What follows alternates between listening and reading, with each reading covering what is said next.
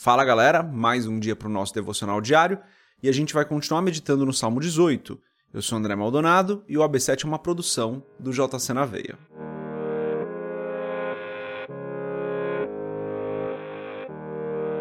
Salmo 18, do verso 4 até o verso 19 hoje. Está escrito assim: Cordéis de morte me cercaram e torrentes de impiedade me assombraram. Cordas do inferno me cingiram, laços de morte me surpreenderam. Na angústia, invoquei ao Senhor e clamei ao meu Deus. Desde o seu templo ouviu a minha voz, e aos seus ouvidos chegou o meu clamor perante sua face. Então, a terra se abalou e tremeu, e os fundamentos dos montes também se moveram e se abalaram, porquanto se indignou. Do seu nariz subiu fumaça, e da sua boca saiu fogo que consumia. Carvões se acenderam dele. Abaixou os céus e desceu, e a escuridão estava debaixo de seus pés. E montou num querubim e voou. Sim, voou sobre as asas do vento. Fez das trevas o seu lugar oculto. O pavilhão que o cercava era a escuridão das águas e as nuvens dos céus. Ao resplendor da sua presença, as nuvens se espalharam, e a saraiva e as brasas de fogo. E o Senhor trovejou nos céus, o Altíssimo levantou a sua voz, e havia saraiva e brasas de fogo. Despediu as suas setas e os espalhou, multiplicou raios e os perturbou. Então foram vistas as profundezas das águas, e foram descobertos os fundamentos do mundo. Pela tua repreensão, Senhor, ao soprar das tuas narinas. Enviou desde o alto e me tomou, tirou-me das muitas águas. Livrou-me do meu inimigo forte e dos que me aborreciam, pois eram mais poderosos do que eu. Surpreenderam-me no dia da minha calamidade, mas o Senhor foi o meu amparo trouxe-me para um lugar espaçoso, livrou-me, porque tinha prazer em mim. Até aqui, até o verso 19, vamos fechar os nossos olhos, curvar nossa cabeça e fazer uma oração.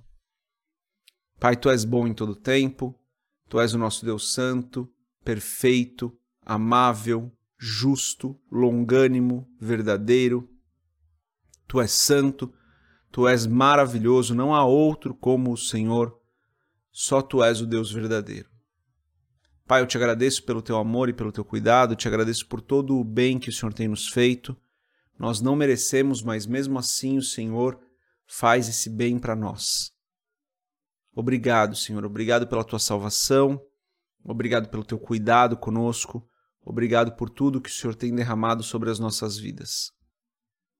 Em nome de Jesus, Pai, eu peço perdão dos nossos pecados, porque nós erramos e falhamos, nós nos inclinamos para as coisas da carne, nós caímos em tentação, tantas e tantas vezes nós falhamos. Perdoa-nos por isso, Senhor. Eu peço em nome de Jesus que o Senhor nos abençoe hoje, nos guarde, nos livre do mal, que a tua provisão esteja sobre as nossas vidas, que nada nos falte hoje, pelo contrário, que sobre, Senhor, para que nós possamos abençoar outras pessoas. Renova o ânimo daqueles que estão desanimados, renova as forças daqueles que se sentem enfraquecidos traz cura para aqueles que precisam de cura, alívio para aqueles que precisam de alívio, Senhor. Mas eu peço em nome de Jesus, alinha-nos com a tua vontade, que nós possamos cumprir o teu propósito, que nós possamos atender ao chamado que o Senhor tem para as nossas vidas. E eu peço, Senhor, que a tua bênção e a tua proteção estejam sobre nós, sobre as nossas famílias, em nome de Jesus. Amém. Boa. Então, antes da gente continuar esse episódio do podcast, se você não é inscrito no nosso canal do YouTube, se inscreve, compartilhe o AB7 com outras pessoas e se você quiser comprar o livro Muito Além de um Pai, www.jcnaveia.com.br, é só você rolar a página, vai ter um banner para você comprar o livro. Legal, lemos aqui dos versos 4 a 19, um salmo mais longo dessa vez, com 50 versículos.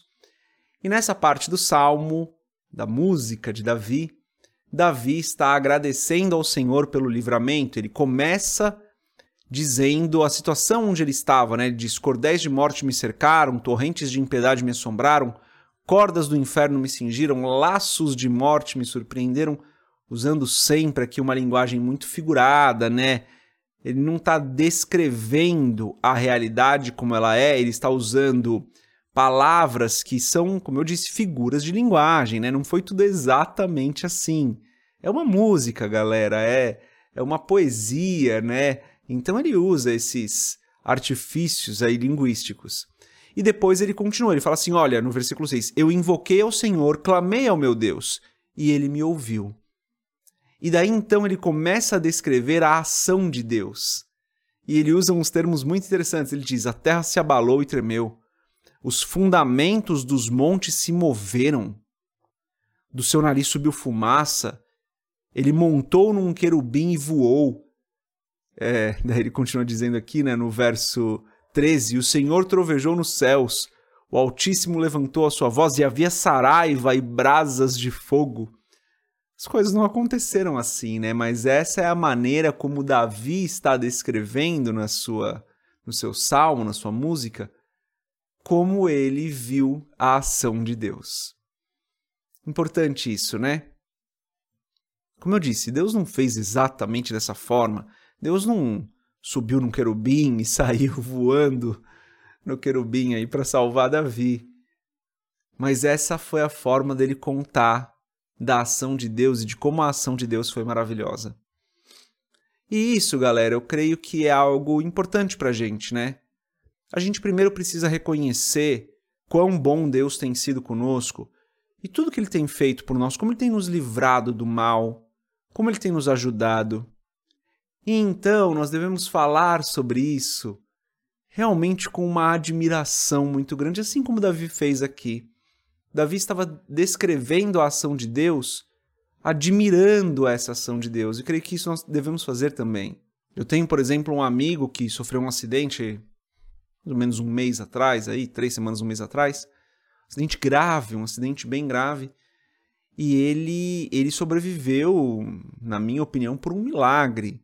Fui visitá-lo depois no hospital e, e ele já estava bem, já estava falando, e foi realmente, galera, um acidente grave como poucos que eu vi na minha vida. E já vi alguns, né? Já não sou mais tão novinho assim, já vi alguns. E ele sobreviveu. Milagre de Deus na vida dele. É... E eu creio que ao contar isso, nós devemos contar sobre como Deus foi bondoso com ele. Como Deus moveu todas as coisas para que ele tivesse um atendimento rápido e a velocidade do atendimento que ele teve foi um diferencial mas não deixou de ser um milagre de Deus. Deus movimentou toda a situação para que naquele momento daquele acidente ele estivesse no lugar certo, muito próximo de um hospital, com uma equipe preparada para dar os primeiros atendimentos, tanto no local onde ele se acidentou, quanto no hospital que estava, sei lá, coisa de 30 metros de onde ele se acidentou. E ele conseguiu uma equipe de cirurgia que fez uma cirurgia muito boa. Deus moveu ali a mão daqueles homens, daquelas mulheres para que ele pudesse fazer uma cirurgia que fosse de sucesso e uma semana depois ele já estava de uma maneira tão bem que é até difícil de eu explicar. Sem entrar em detalhes é difícil de eu explicar. Mas como Deus foi cuidando de cada detalhe do momento onde ele se acidentou até a recuperação dele. Como Deus moveu as pessoas em oração, como Deus uniu as igrejas em oração, igrejas de diferentes lugares, diferentes cidades, se unindo para orar por ele, centenas, talvez milhares de pessoas orando por ele. Interessante, né? Como Deus movimentou todas as coisas.